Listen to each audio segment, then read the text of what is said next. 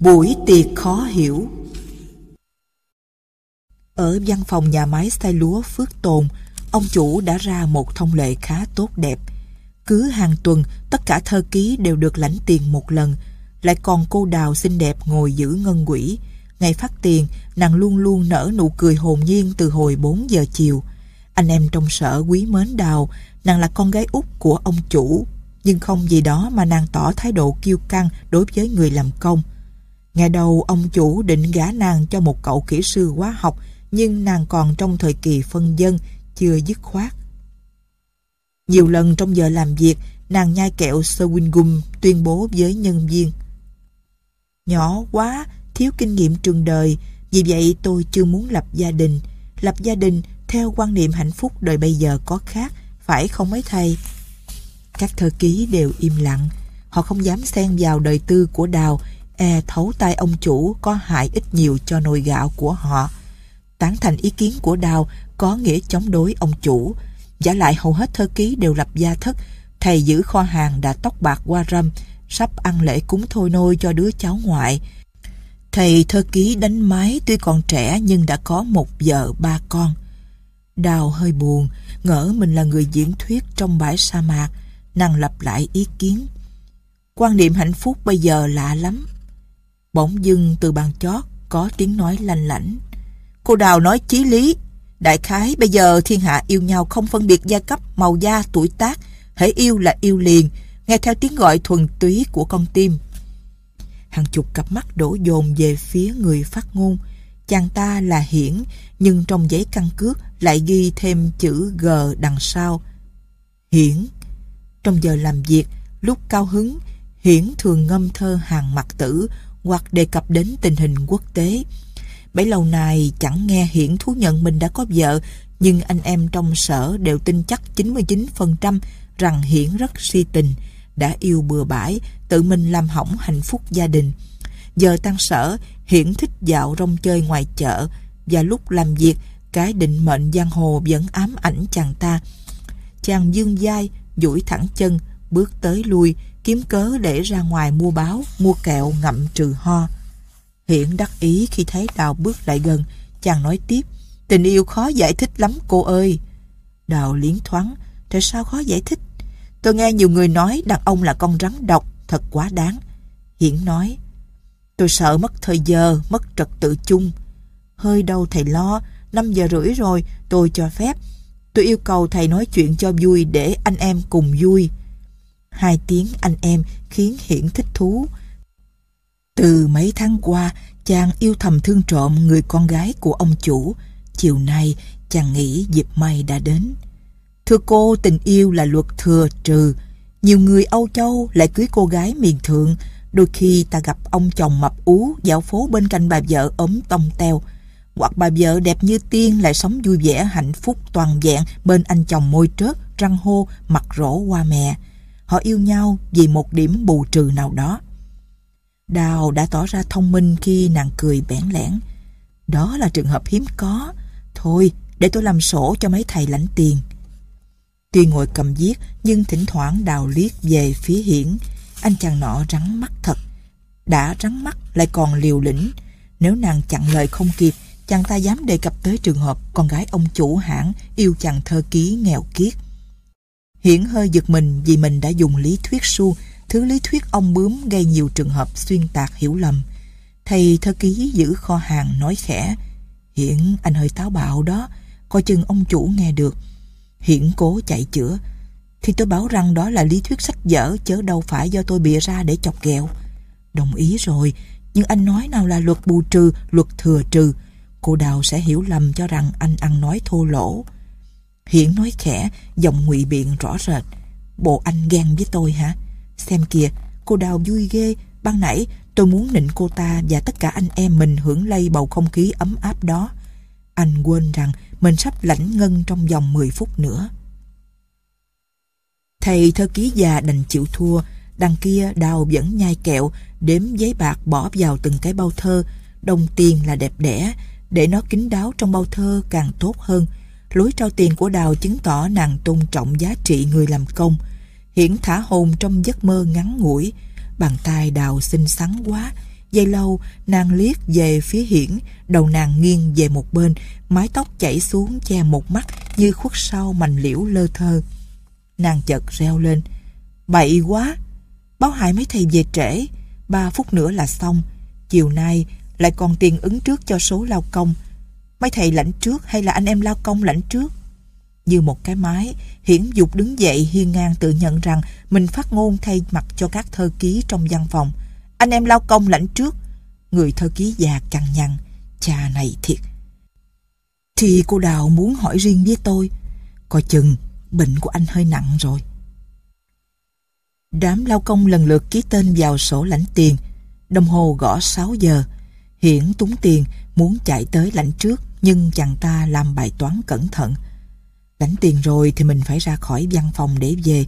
Tốt hơn mình lãnh sao chót để chứng kiến cái cảnh sang trọng của Đào khi nàng khóa tủ tiền, bước ra cửa, mở cửa chiếc xe hơi Honda và rồ mái Biết đâu nàng sẽ tặng riêng cho mình một nụ cười không thành tiếng. Lúc đến bàn của Đào, Hiển ký tên rồi nhận bao thơ tiền. Đào nói, Thầy Hiển bữa nay vui quá, thầy về đâu? Hiển nói với Đào nhưng giọng ngầm trách móc toàn thể vũ trụ. Biết về đâu, tôi cô độc lắm, tôi đi bộ. Đào bước nhanh đến chiếc xe, dặn cửa. Thầy ráng chịu một thời gian, coi chừng cái luật thừa trừ bù trừ gì đó. Xe chạy khuất, Hiển còn tần ngần. Chàng hít sáo, ngâm thơ tình rồi nện gót giày cao su đến quán rượu ở ngã ba chàng uống hai chai 33 để khen thưởng cái tài ăn nói duyên dáng của mình. Nhưng đến khi mở cái bao thơ, chàng qua mắt. Thay vì 10 tấm giấy 100, tức là 1.000 đồng, số tiền lương hàng tuần của chàng, thì hỡi ôi, dõng dạng 5 tấm, tức là 500 đồng. Ngỡ mình uống quá nhiều, hiển dụi mắt với niềm hy vọng mong manh. Hay là 5 tấm giấy 200? Nhưng làm sao chàng lẫn lộn giấy loại 100 với loại 200 được? Chàng đếm kỹ lần nữa, năm tấm. Chào ơi, mặc nhiên chàng mất phân nửa số lương. Chàng đứng dậy, chến choáng, suýt chút nữa quên lấy tiền của bà chủ quán thối lại. Hôm sau, Hiển đến văn phòng, uể oải hơn bao giờ hết. Chàng ngồi xuống, thân xác tuy nhẹ bỏng nhưng dường như khối đá ngàn cân. Đào vẫn ngồi đó, nghiêm nghị ghi chép. Hiển hy vọng một điều, Giái trời cho nàng tổng kết sổ sách rồi tri hô lên trả lại 500 cho mình. Chiếc đồng hồ cứ rên xiết tích tắc đều đều trên vách. Mấy người thơ ký cúi đầu làm việc, hiển tự nhủ thầm. Cha nội nào đó được hân hạnh lãnh trội 500 số tiền xương máu của mình đây. Nhưng họ sẽ cho rằng đó là tiền của đào, trả lại tiền cho nàng là dại dột, đời đâu có ai quân tử. Chàng chép miệng, liếc về phía đào, Đào trợn mắt về phía chàng rồi cúi đầu viết. Chàng nhớ tới thái độ anh hùng mà kẻ sĩ luôn luôn nên gìn giữ. Trình bày trường hợp sơ sót của Đào cho Đào nghe chăng? Khó quá, nàng sẽ mắng chàng vì đứng về mặt nguyên tắc. Chàng đã ký lãnh đủ một ngàn đồng rồi. Giả lại, Đào chưa bao giờ sơ sót tai hại như vậy đối với bất cứ ai. Đôi khi nàng còn đề nghị gắn thêm quạt mái, sắm thêm bình nước trà để cải thiện đời sống của nhân viên nữa kìa. Hồi dịp Tết, trong bữa tiệc tất niên, Đào cương quyết đãi anh em rượu cỏ nhát thứ thiệt, thứ nhập cảng thay vì rượu nội hóa.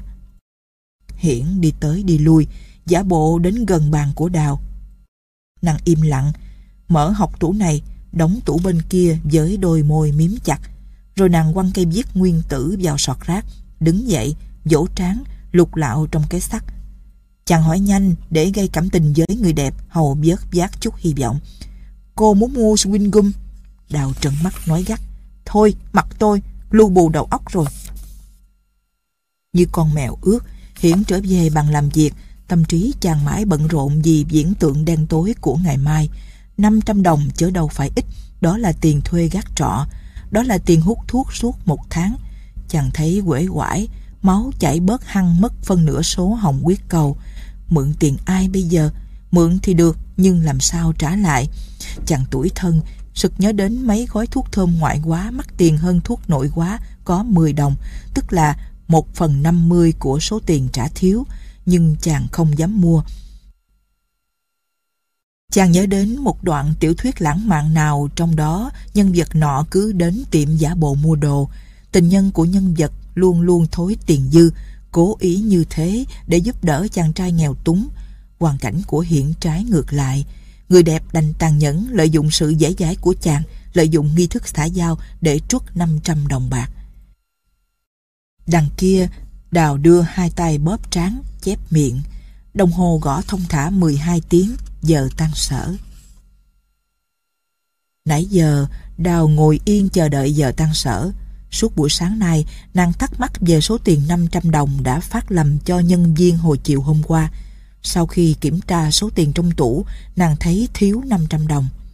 Nàng trách mình đã lơ đễnh, đếm tiền bỏ vào bao thơ quá nhanh nên mới xảy ra sự thiệt thòi ấy. Đầu đuôi cũng tại tên Hiển nói câu chuyện ái tình, chuyện luật thừa trừ. Nàng chú ý theo dõi bộ tịch từng nhân viên, ai nấy đều bình tĩnh, riêng anh chàng tên Hiển lại lúng túng, nàng quả quyết. Gà đẻ gà cục tác, ác đẻ ác la, và kẻ sát nhân luôn luôn trở lại nơi hắn gây án mạng để do xét phản ứng của nạn nhân. Hiển trở lại bàn làm việc của nàng vì hắn bị lương tâm cắn rứt. Hắn giả bộ đóng kịch nịnh đầm, tình nguyện đi mua Swing gum cho nàng. Đáng ghét quá. Nhưng làm sao cho Hiển tự thú nhận? Đứng về nguyên tắc, Hiển chỉ ký nhận có 1.000 đồng, chớ đâu phải 1.500 đồng mà nàng Hồng đòi lại. Nếu Hiển có lương tâm, có thiện chí thì anh ta đã tri hô lên, hoàn cho nàng số tiền thừa ấy ngay từ lúc mới vào sở. Mình nên tạo hoàn cảnh thuận tiện để cho Hiển bào dạng thú nhận. Nghĩ vậy, nàng đứng trước mặt thềm, đúng như sự dự đoán của nàng, Hiển cũng giả bộ dừng lại, lẫn lộn trong đám người chen chúc ngoài đường cái. Đào cười giòn, đến gần Hiển. Anh Hiển! Hiển giật mình, đôi mắt sáng rực, Đào tin rằng cả đã cắn câu. Nàng nói trong hơi thở, em muốn mời anh đi ăn cơm trưa. Hiển há miệng, sững sờ khi nghe tiếng em quá dịu ngọt ấy. Chàng tưởng là người đẹp toàn thú nhận sơ suất và xin lỗi chàng về vấn đề cái bao thơ chiều hôm qua. Nhưng nàng nói tiếp, đi với em đi, em để chiếc xe hơi lại đây kẻo thiên hạ dị nghị, chúng mình đi taxi vô Phú Lâm, quán cá trê nướng. Hiển và Đào liếc nhau, trưa ở Phú Lâm rất vắng vẻ, nhất định trong quán sẽ chỉ có hai người khách này. Hiển ngồi xuôi tay ra vẻ con nhà đứng đắn, mắt nhìn vào tấm kính chiếu hậu. Đào nghĩ thầm, hắn bắt đầu sợ như chim cú sợ ánh sáng. Nhất định hắn lãnh dư 500 đồng rồi. Nàng cười tủm tỉm. Hiển bắt đầu vững bụng, thử xác định một thái độ. Trên xe mình tỏ ra đứng đắn, chắc là vì quá yêu mình nên nàng muốn thông cảm riêng. Xe chạy đến chợ lớn cũ rồi chạy đến chợ lớn mới, cả hai cùng cười, theo dõi giấc mộng riêng và bố trí kế hoạch riêng. Đến quán cá trê, Đào nói, tiền đây bắt tài. Nàng xuống trước, đứng chờ hiển. May quá, trong quán chẳng có ai vì khách thường đến đây vào lúc trời vừa sụp tối. Chủ quán cá trê hơi ngỡ ngàng. Đào và Hiển đều hiểu, chủ quán xem họ như đôi tình nhân dụng trộm. Hai người lựa chiếc bàn gần mé trước, gió thổi hiu hiu, mấy cây bần lạc lỏng đứng dầm chân trên bãi bùn quá ẩm thấp. Chủ quán trình tấm thực đơn, đào làm bài toán nhẩm. Nếu hiện tốt bụng, hắn quan lại 500 đồng, mình xuất chừng 150 đồng cũng tạm đỡ khổ. Nàng nói to, cốt ý dò xét tâm ý hiển. À, ông chủ cho đậu cá lóc, chạo tôm, một món mặn, thí dụ như thịt kho. Chủ quán dân dạ rồi hỏi, dạ cô uống chi, ông uống chi? Hiển nói nhanh, tôi nước cam hoặc trà đá. Đau nũng nịu, cho ổng rượu Marten soda, tôi nước cam. Thức ăn đã dọn ra, Hiển nâng ly rượu, đào thúc hối. Anh uống cho sai đi mà, lát nữa em nói chuyện này anh nghe. Rồi suốt buổi ăn, Đào nói chuyện liên miên cho rủng chí anh hùng. Lần hồi nàng kể qua giai thoại ăn trộm ở xứ quê. Chuyện đứa nữ tỳ trong cung điện vua Lê đã trót ăn cắp con mèo bằng vàng, lại còn chuyện đứa bé tham ăn, thọc tay vào lọ kẹo rút ra không được. Hiển nói từng chập. Ờ, cô nói lại khiến tôi nhớ hồi còn đi học trường làng, hồi mới biết đọc. Buồn quá, hồi đó tôi khờ khạo chưa biết yêu nên bị đời bạc đãi. Đào sửng sốt. Trong một thoáng nàng thấy trong tia mắt của Hiển lóe ra thứ ánh sáng khó hiểu, thứ ánh sáng của kẻ vừa yêu. Dường như Hiển đang xúc động chứ không hối hận, chàng ta xúc động vì vui sướng, vì đang mơ một thiên đường rất xa nhưng rất gần. Nàng cao mại, anh nói lạ quá, còn bây giờ ai bạc đãi anh? Có người bạc đãi tôi, người đó... Nàng cướp lời Hiển, người đó là ai? Hiển sực nhớ đến 500 đồng mà người đẹp đã vô tình xếp thiếu, dịp mai để chàng gợi lại. Người đó là cô, từ hồi chiều hôm qua rồi suốt đêm thao thức vì sự vô tình ác hại của cô, chắc cô đã biết. Gương mặt đào trở nên lạnh như tiền. Thôi rồi, Hiển đâu có lãnh trội 500 như nàng tưởng, chàng trách móc nàng điều gì. Nàng thở dài, nhất định số tiền ấy lọt vào bao thơ của kẻ khác rồi. Uổng quá, tiền taxi hồi nãy 25 đồng, buổi cơm này cũng trên 150 đồng, tổng cộng non 200, còn tiền chuyến xe về.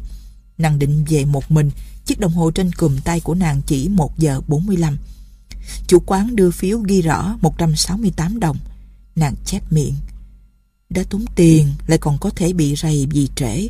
Nếu mình móc lại 500 đồng của tên hiển này thì khi bị cha mẹ rầy mình có lý do chạy chữa và đề nghị cha mình khiển trách hắn. Điều này rủi thiên hạ đồn đãi đã mất tiền, mất thời giờ, mất luôn danh giá mẹ cha. Nàng mở sắt lấy ghim một ngàn đồng mà nàng đem theo hồi nãy để trả. Nàng trố mắt toan nói to, À, là thật, nàng cười giòn. Thay vì một ghim 10 tấm giấy xăng thì nó là một ghim 10 tấm giấy hai xăng. Nàng từ từ mở cây kim gút, trao cho chủ quán một tấm rồi đếm kỹ, rõ ràng còn lại 9 tấm, mỗi tấm hai xăng. Nhưng tại sao nàng mất 500 mà bây giờ còn dư đến 1.000? Dễ hiểu quá, chiều hôm qua chắc chắn nàng quên nên cái bao thơ của tên Hiển hụt mất 500. Hèn chi hắn rầu, hắn thao thức từ chiều hôm qua rồi mới đây hắn lại than bị đời bạc đãi. Đào đứng dậy, thích thú với con số, mình mất 500, hắn thiếu 500, 1.000 đó là đây. Trong phút giây, nàng toan nói sự thật cho tên Hiển đỡ buồn, nhưng trong hắn đần độn quá. Kẻ si tình thường đần độn. Nàng đứng dậy, ra đến đường cái, hắn lủi thủi theo sau. Nàng thử hình dung cái cảnh tương lai khi tên Hiển trở thành chồng của nàng. Hắn sẽ là rể của ông chủ. Hãng của cha nàng sẽ phá sản gấp mà nàng không sao cứu vãn nổi. Mặc dầu cái luật thừa trừ, bù trừ về ái tình của hắn dường như hữu lý. Nàng giãy tay gọi xe taxi, mở cửa rồi lên ngồi một mình. Nàng đóng cửa lại một cái ầm Hắn đứng ngơ ngác như con chim bị đạn mà chưa rõ vết thương trúng ngay nơi nào. Nàng mở sắt trao cho hắn 50 đồng, một phần mười số tiền mà hắn đã mất. Anh về sau, nhớ về bằng xe taxi kéo trễ giờ làm việc của ba tôi. Hiển cúi đầu, hiểu đó là câu nói ít khách sáo nhất, thiệt tình nhất của người đẹp từ hồi chàng biết mặt nàng cho đến giờ phút này.